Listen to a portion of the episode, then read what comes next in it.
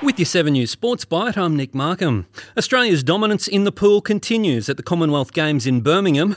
Seven medals were added to the Aussie tally on day four, five of them gold, including Kyle Chalmers in the 100 metres freestyle. In cycling, Matthew Glaetzer bounced back from a shocking crash two days ago to win gold in the 1,000 metres time trial. In the NRL, the West Tigers will meet with league bosses in coming days as they attempt to overturn the result of their controversial loss to the Cowboys. The club hasn't ruled out launching legal action. And that's your 7 News Sports Byte for Tuesday, August 2. I'm Nick Markham.